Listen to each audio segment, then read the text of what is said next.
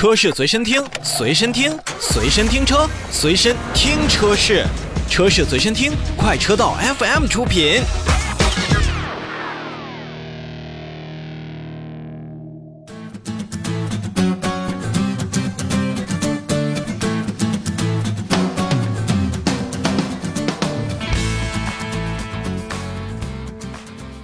欢迎来到新车来了，我们继续来看新车。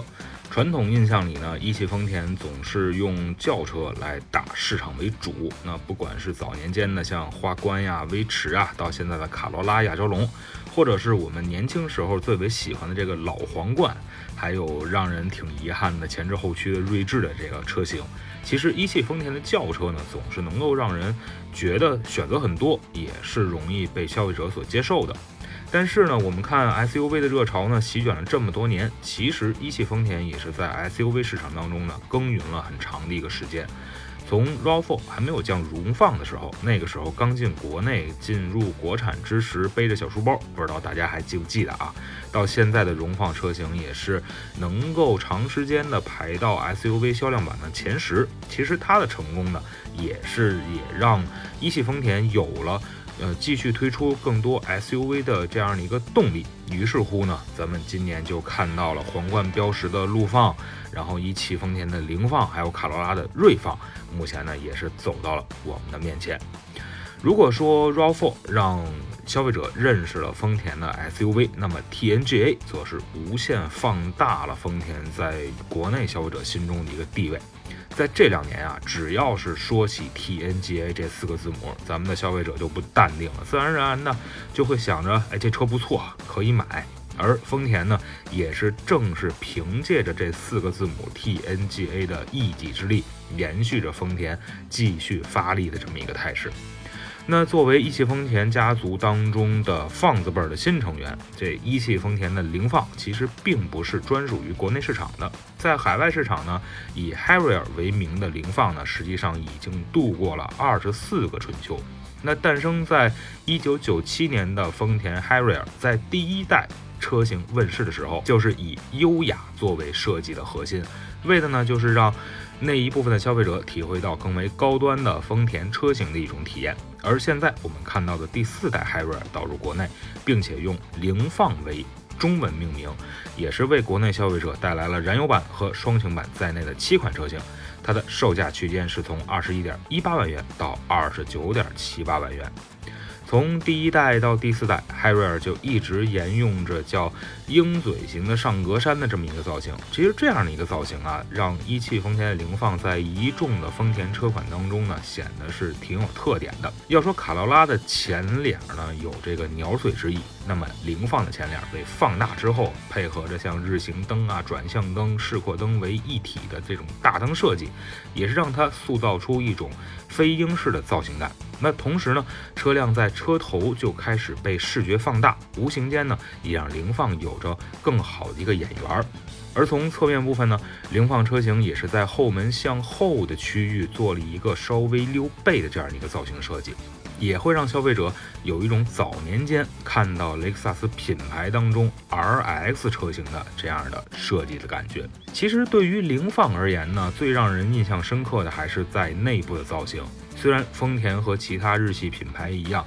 在所谓的这种大屏人机交互上并不出色，但凌放当中的这种马鞍造型的中控台，配合曲面造型的车门内饰板以及前仪表盘，一定也会给我们留下一种雷克萨斯的温润的这样的感觉。而这样的感觉呢，之前也只有在雷家的品牌上让我们体会到过。虽然材质啊，说真的就不如雷克萨斯那般出色，当然了，价格也是相对来说便宜一些啊，但也采用了不少，比如说亚光材质的这样的感觉，再加上刚才所提到的马鞍型的中控呢，有很多的这个皮革的包覆，也让凌放的内部座舱呢显得它是有特点的。此外呢，JBL 音响再加上一汽丰田当中。所首次搭载的调光的全景天窗，也是为凌放在车内提供了更多的一个舒适性。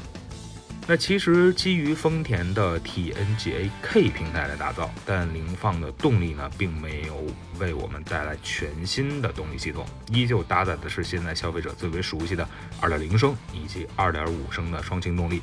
其中呢，2.5升的双擎版呢，可以最大实现163千瓦的最大功率，而理想下的油耗呢是每百公里4.5升。不得不说，拥有着良好的外观、新的外观、新的内饰，但是动力呢，还是大家常说的我们熟悉啊，和可能会看到现在所谓的经典、所谓的老旧，但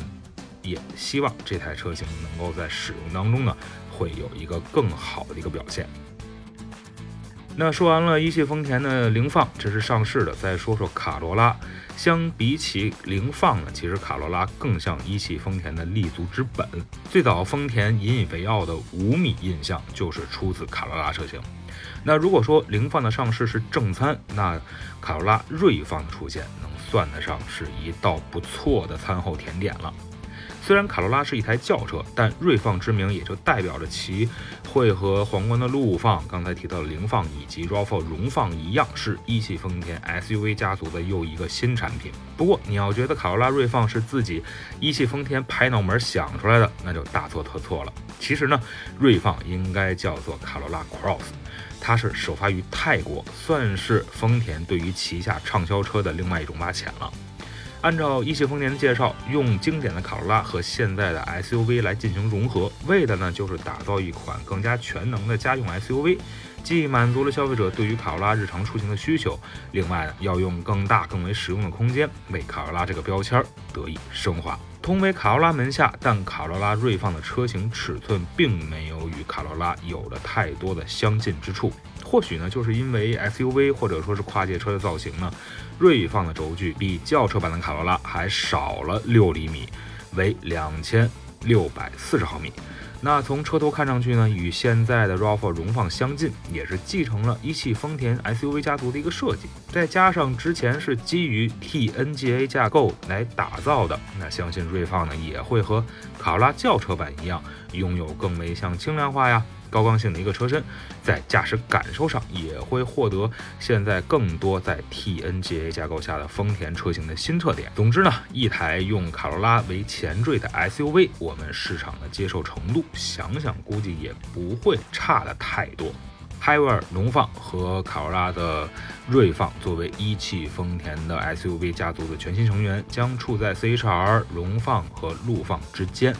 那么，增加产品阵列的数量的同时呢，更会丰富一汽丰田 SUV 的一个产品线，也让咱们国内的消费者拥有更多的选择的空间和选项。而相比起更为高端些的凌放，其实锐放在将来呢，定价是更为重要的。一个是卡罗拉之名太过深入人心，价格稍稍定错，轻则销量不佳，重则殃及轿车。